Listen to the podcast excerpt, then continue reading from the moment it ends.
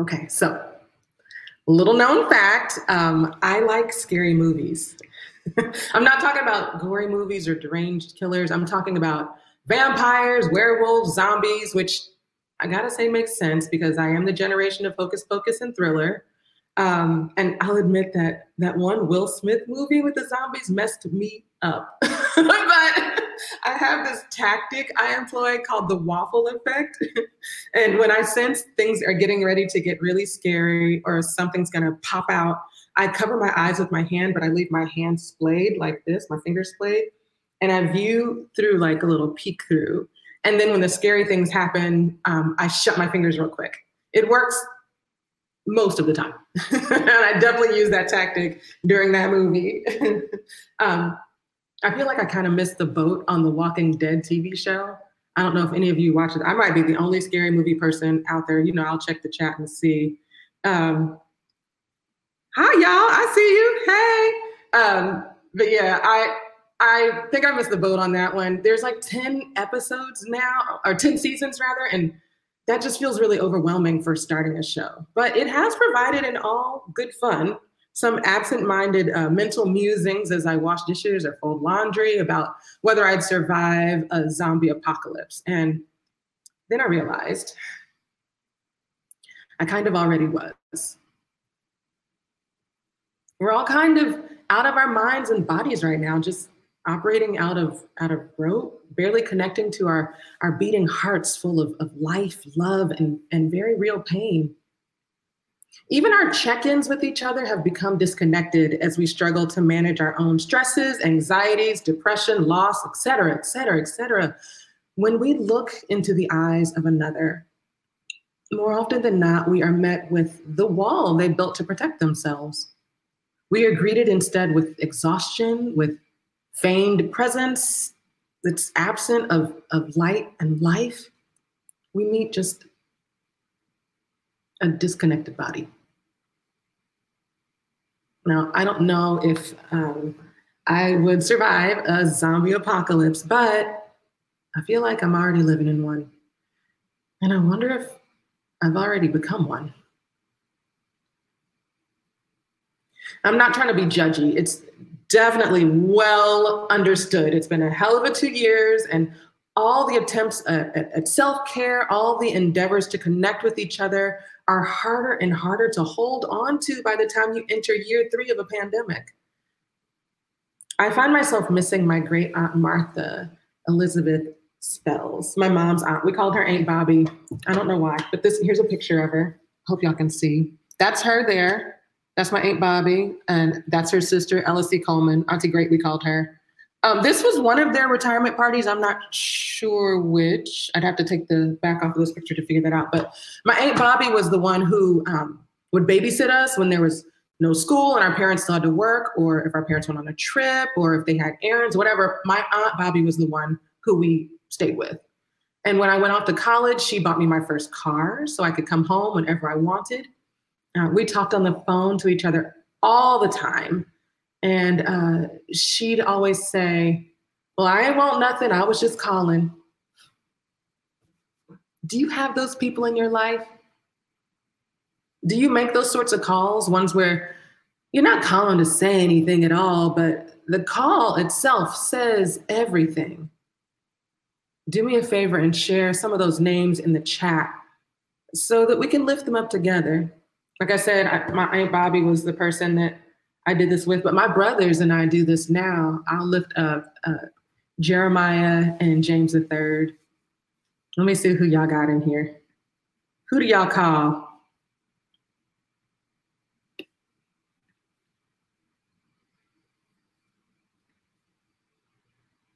Let's see, let's see. Dean calls Dean's mother, Kath calls dad, Karen calls Kimberly, Ben calls Jackie, ooh, Cookie, another mom, Catherine, aunties in Venezuela, brothers, Lonnie, Betty, hey, um, dad, Val, Natasha, and whole extended family, friend Trey, Jackie calls Rod, Diane calls um, her sisters. Y'all got people.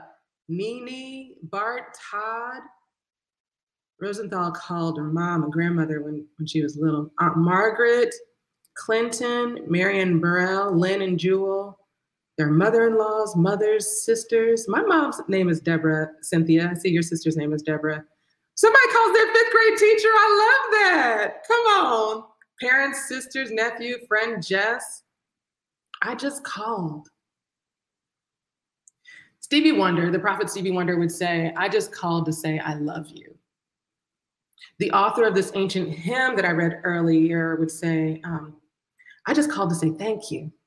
This psalm is part of the collection that focused on restoration and return from exile, so that tracks. When you reach out to the divine, what are you calling to say? Um, author Anne Lamott says there are three prayers we tend to pray, particularly during difficulty or hardship help, thanks, or wow. I'm sure a number of you have read her book, and if you haven't, it's worth checking out. But briefly, the help prayer is a surrendering prayer, the thanks prayer is relief, and the wow prayer is a prayer of praise and wonder. The psalm says, On the day I called, you answered me. The line isn't specific about why the psalmist was calling on God or what the psalmist said, just that the call was answered. Sometimes you're not calling to say anything at all, but instead, the call says everything. As a result of the psalmist calling, the strength of their soul was increased. Now, did y'all hear that? It wasn't what the psalmist said, it wasn't even what God said.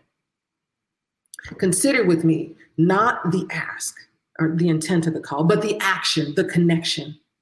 See, we know from the context around this text that this was a psalm of praise and filled with hope. But stay with me on these two little lines. On the day I called, you answered me. You increased my strength of soul. We have here, I called, you answered.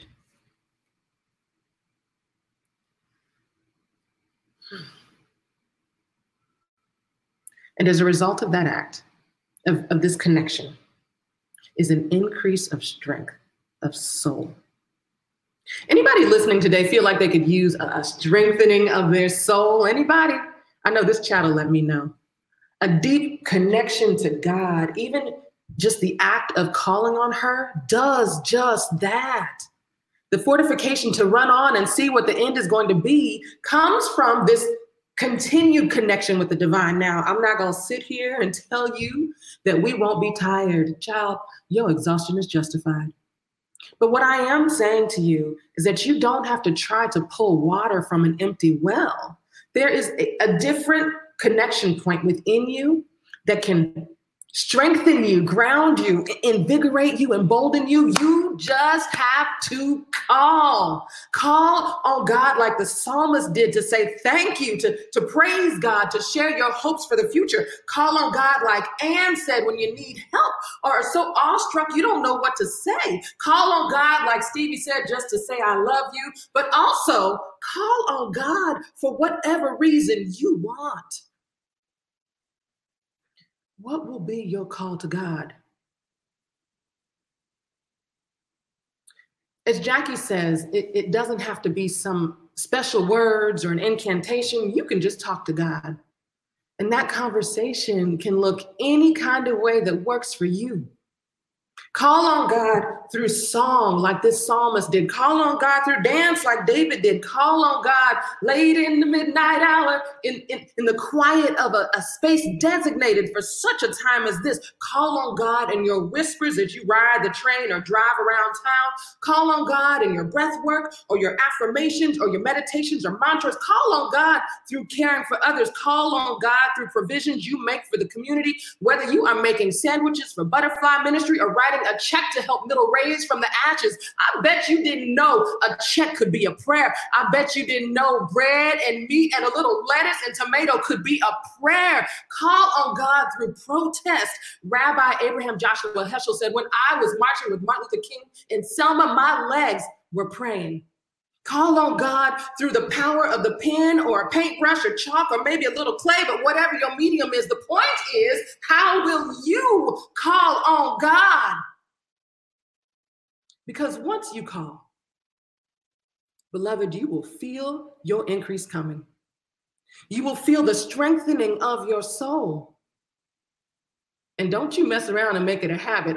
don't you do that. You do that. You do that. And you will do as Brother Lawrence wrote about. You will be practicing the presence of God, letting God breathe in and out of every breath, letting God into every activity from the most important to the most mundane. This strengthening of your spirit strengthens you, it fortifies you, it activates you. And this is the power you pour into your work. This is the power you pour into your activism. This is the power you pour into dismantling systems of oppression. Oh, to have whole people filled with this life giving spirit in our work instead of zombies walking around dead inside. Reconnect. It is as easy as a call. You don't even have to know what to say.